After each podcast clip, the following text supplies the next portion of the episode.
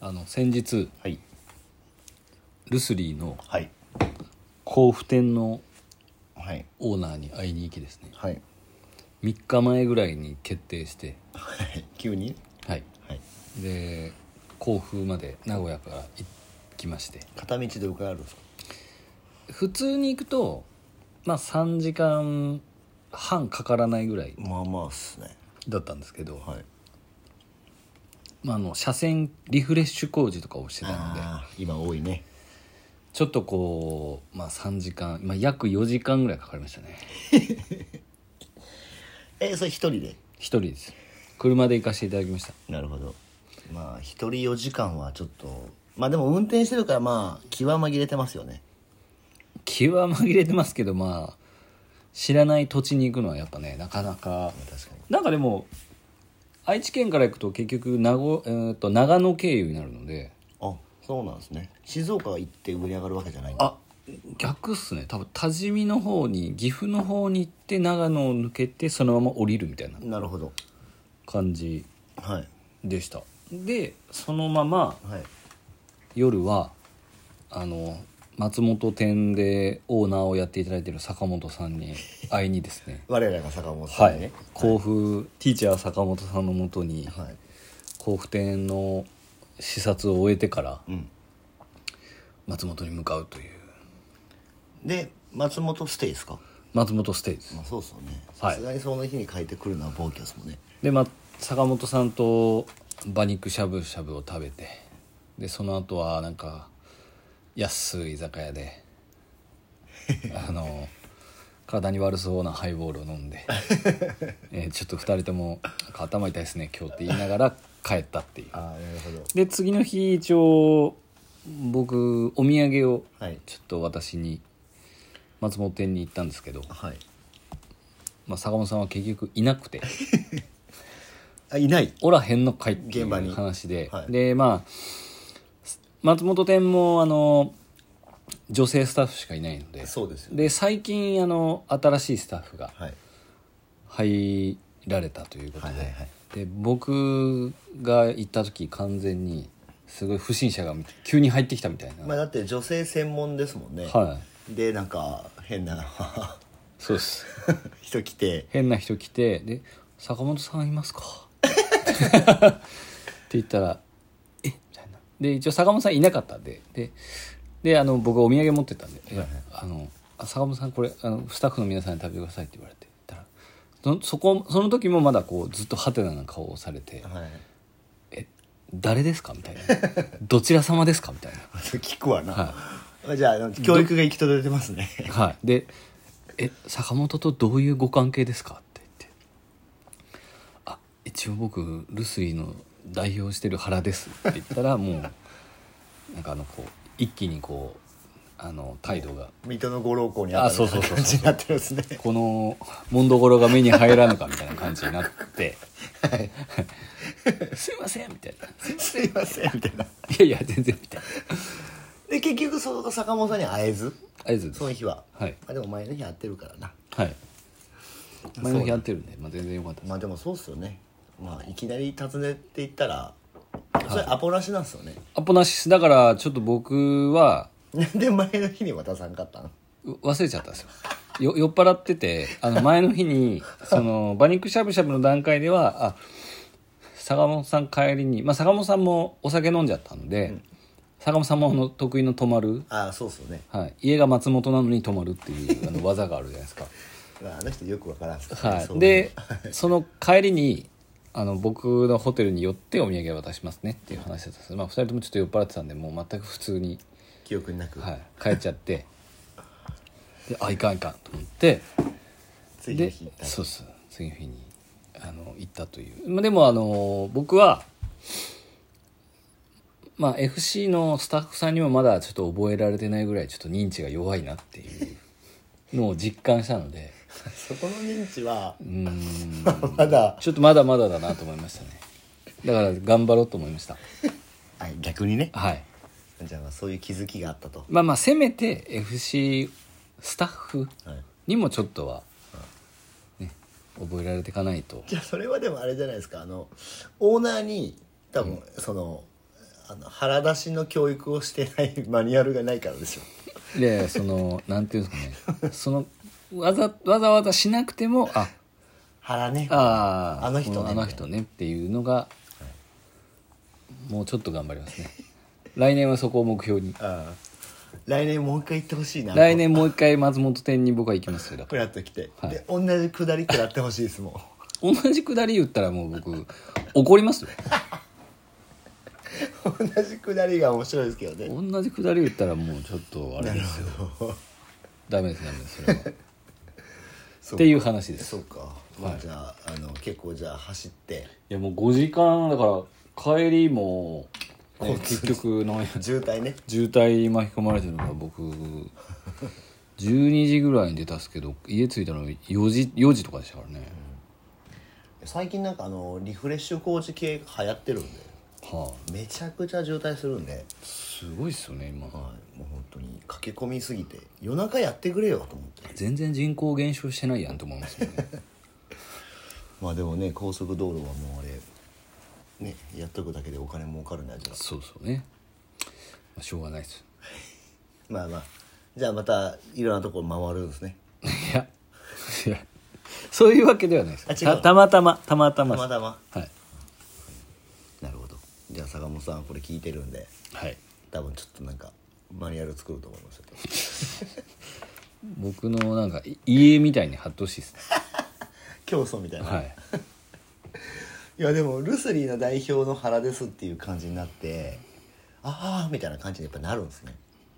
でも一応なってましたよ、まあまあそうかそういうのをやってるって話ですもんね、はいじゃあもう本当にあの 水戸黄門状態ですねなんかそのルスリーの代表っていうくだりも全然自分にピンとこなかったんで、あなんかルスリーの原ですあでも別にここもルスリーやしなと思ってなんかどうあ代表ですみたい なそうそうはいなんかちょっと不思議なやり取りなまあでもそれもこれも、まあ、お土産を忘れてるっていうね そうですそうですくだりでなんで じゃあ行きます行かきましょ副業リビオシチャンネル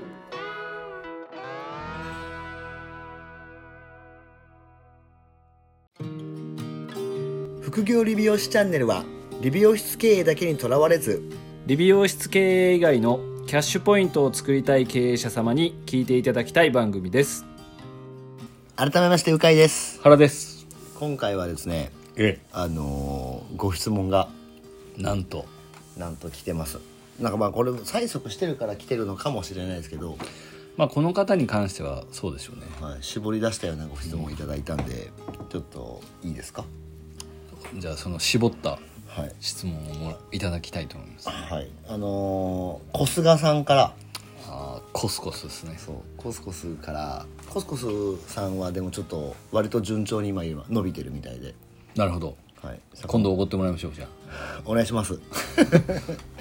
えっと言いきますねはい鵜飼さん原さんこんにちは、はいい、つもありがとうございますと、はいご質問をさせてくださいはいはい、えー3年ぐらい前にえーっとポッドキャストでフィリピンに行かれた時に分散投資やポートフォリオのお話がとても勉強になりましたとはいでまあ、さあれから多分3年ぐらい経って今のお金のことについてどんな変化がありましたかなんで2人の感じを聞かせろよっていう、あどうなったんやとはい、もうお金に対しての考え方とかっていう話ですかね僕らがやってることうんまあどんな変化がありましたかっていうまあとりあえず円が安くなったっていうそうですねところですかねでまあドルが上がってるっていうでまあ多分3年前にも話してると思うんですけど、まあ、世界の基軸通貨っていうお話を多分したと思うので、はいはまあなんか今多分なんか日本のねだから最近ほらハワイとか行った人たちが、うんうんうんビッグマックが1000円とあか、あはいはいはい、ね、そういうので話題になってましたけどまあそうなるよねっていうのがあるんで、まあ、お金のことについては、まあ、実際だからリアルに円が安くなってドルが高くなってっていう、まあ、世界的な情勢見ると円の価値って、まあ、ちょっと見直されてきてるんじゃないのかなと。なので僕たち一応フィリピンの通貨がペソペソペソ建てでドルドルっすあえでもペソで入れてあペソ銀行にあでドルになってる、はい、ペソで入れて3年はいぐらいですよね三年ね年利が5%か8% 8%ぐらいだった気がしますでこの前僕そのあの来年で確か僕ら満期なんですよはいはいはい100万ぐらい入れてました100万ぐらい入れますよあの一応あの 来年の満期で216万になるっていう話マジっすか、倍やないですか倍数あでしかもドルも上がってあるかそうらドルも上がってるから、まあ、着地としては216万って言ってましたねで100万円を預ける場所を変えたら216万になったっていうお話です今日はすごいじゃないですかっていうことですよ小菅さんそうそうそうそうそうそうなんでで僕と原さんは何やってんだ海外フィリピンにマンションがあってあの一度も見たことない 一度も見たことないマンションに毎月お金を、ね、毎月お金をでもあれももうあとちょっとですよね、でとあとはこ海外あそうかフィリピンのこう銀行に口座があって、はい定期預金をしてると、はい、でちょっと前にアメリカにも口座を僕ら作ったんで、はいはいはい、なんで、まあ、まあ分散投資っていうふうに書いてあって、まあ、だからその当時もだから僕らなんかそのお金に関してのセミナーちょっと一時期あしてる時があってなんかまあそのリスクヘッジをしましょうよっていう話をして、だからまあ円だけで持ってると100%円資産になるから例えばじゃあ世界的に円がダメになったってなった時に大変だよねっていう話を本当にしてたと思うんですよ。はいはいはいはいでじゃあ逆にその時にドルを持ってた人たちっていうのはドルが上がってるわけなんで、うんうんでそのなんていうんですかね変動っていうところが、んまあ露骨に最近はちょっと出てきててざわざわしてるよっていうそうですねただあのーお金のことについて変化というかまあいろいろ僕たちもまあ投資っつってもそんなねバカでかい何千万とかを投資してるわけじゃないので、はいまあ、何十万とかをや、ちょこちょこやった結果、僕と鵜飼さんはやっぱその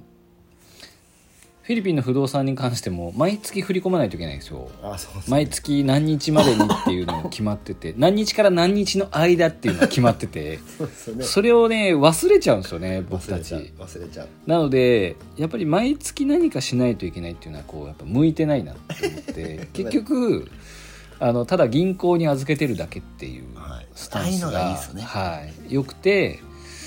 なんかその辺あたりから僕はちょっと自分の向き不向きは結構判断してだからまああの会社で入る企業型のイデコとか、はいあとは積立 NISA とか、えーまあ、あとは簡単にできるなんかあの積み立ての株とか、うんうん毎月1万2000とかぐらいしかやってないですけど、また積み立てのビットコインとかですかね、はいはいはい毎日500円買うとか、 500はいっていうのをやるもう自動で、はいもう全部自動はいそういう風の方が性に合ってますもんね合ってだまっすてもう本当あのギリギリにパソコン開いて、はいクレジットカードのやつやってとかって、はいもうストレスすもん、はい、わかるそうなんで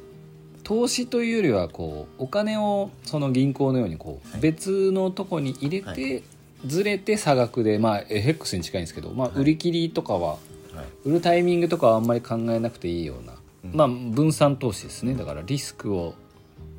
円円安になっても円高になってもいいようにはいやってますねだからまあ今は普通にペイペイ証券とかだったら普通に買えるんで、そうですね1000円からでも、はいアメリカ株とかは毎月買ってますね僕は、うんうんあのしかもそれも積み立てな自動なんで、あはいもう引き落としなのでやってますねそうなんでまああのまあ理美容室に限らず、まあ、そのお金っていうところのなんかまあ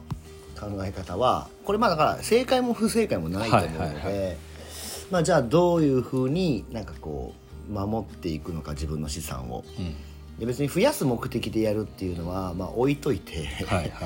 なんであの何かがこう危機的な状況になった時に一箇所だけに集まってるっていうのがやっぱりリスクだと思うので、そうですねそういったものがよりなんだろうあの、まあ、当時言ってたよりも、まあ、顕著にいろんなものが出てきやすくなるのかなとただコロナはやっぱちょっとビビりましたよ、ねあそうですねだから行けフィリピン行けなかったらお金も引き出せないからそうそうそうそそういうのはちょっとそうねやっぱ何が起こるか分かんないなって思って、う、はい余計ちょっとその分散っていうのは考考えましたねだから円も多少はやっぱ持ってないといけなあいのもでちろんもちろん日本で生活する分には縁がいるんではい、なんでまあなんでまあそのいろんな円だったりドルだったり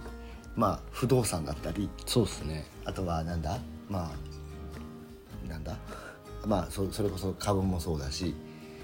あとはまあ仮想通貨ちょっとあれかもしれないですけど、うんまあ、そういったなんかそのそのものの価値が別のものになってて、まあ、こうこう上下するものももちろんあるので、うんだからお円っていうものだけで持ってるのは、まあ、リスクだよっていうのはちょっとずつ日本の人たちは気づき始めてんじゃないですかそうですねなので3年前よりは僕は僕は資産は増えましたねああそうっすよね現金自体は、はいまあまあそんなに増えてはない、はい増えてはないというか、まあ、はい増やしてないというか、はい、そうなんですよ、なんでまあそういった情報もこうキャッチしつつ、はいまあ、やるかやらないかは本当その人次第だと思うので、でなもんでま小菅さんに話してない話してますよねあ話してると思います、はい、なんでもし小菅さんが本当にね、まあ、今ちょっと絶好調みたいなんで絶好調だと思うんですよもうお金が余って余ってしょうがないっはいていうんだったらまあ我々にねはい、言ってもらえ一れば歩入れ入れていただければなんか、はいはいこう家族構成とか、はいお子さんの年齢とか見ながら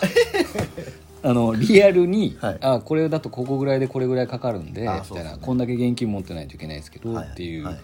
真面目に話せますけど、はいはいなんでまあそういった部分も一応我々もなんか一時期ねセミナーまでしてましたから、はいはいなんでまあそういった意味ではちょっと勉強していく必要があるんじゃないのかなと思われますよもうねすごいこすりにこすった質問でした ねこすこすだけに確かにマジで絞り出した感がすごいです けどまあでもそのそういうちょっとなんていうんですかね経営がうまくいき出すとやっぱり少しお金のねあそうなんですそうなんです逃がし方だったりとかはそうそ考えていかないと本当にいけないので、はい、はい本当にそうなるんでなんでまあだって意味ではだからステージがちょっとずつ上がってきてるってことですよねですですなのですごくいい流れで、はいまあ、坂本ティーチャーのはいおかげでそうですよねまあとりあえずじゃあ、あのーもう多分来年ぐらいにまた海外に渡航することができるようになるので坂本さん枠で来てくださいもうフィリピン坂本三枠なんていうのがあるんですか坂本さ坂坂本枠があるんですか坂本枠でなんかまあ鵜飼枠原枠、坂本枠ってあるとしたら、はいなんか多分コスコスさんはは坂本枠で来る可能性があるんじゃないですかいなるほどねはい、一回あのそのなんか投資がどうのこうのじゃなくて世界を見ろってやつ、うんなんであの日本がまあねこんだけこう年がこうなんていうんですか年寄りの人が増えて、ああだこうだってなっててもえ意外に他の国はちょっとちげえぞとじゃああの一緒にパッキャオが住んでるタワーマン見に行きま しょうはい、はい行きましょう行きましょうはいはいではあの引き続きまあいろんな質問にお答えできますので、あの引き続きポッドキャストの方にご質問とあとレビューの方をお願いしますお願いいたしますはいそれではまた来週お聞きくださいさようさよなら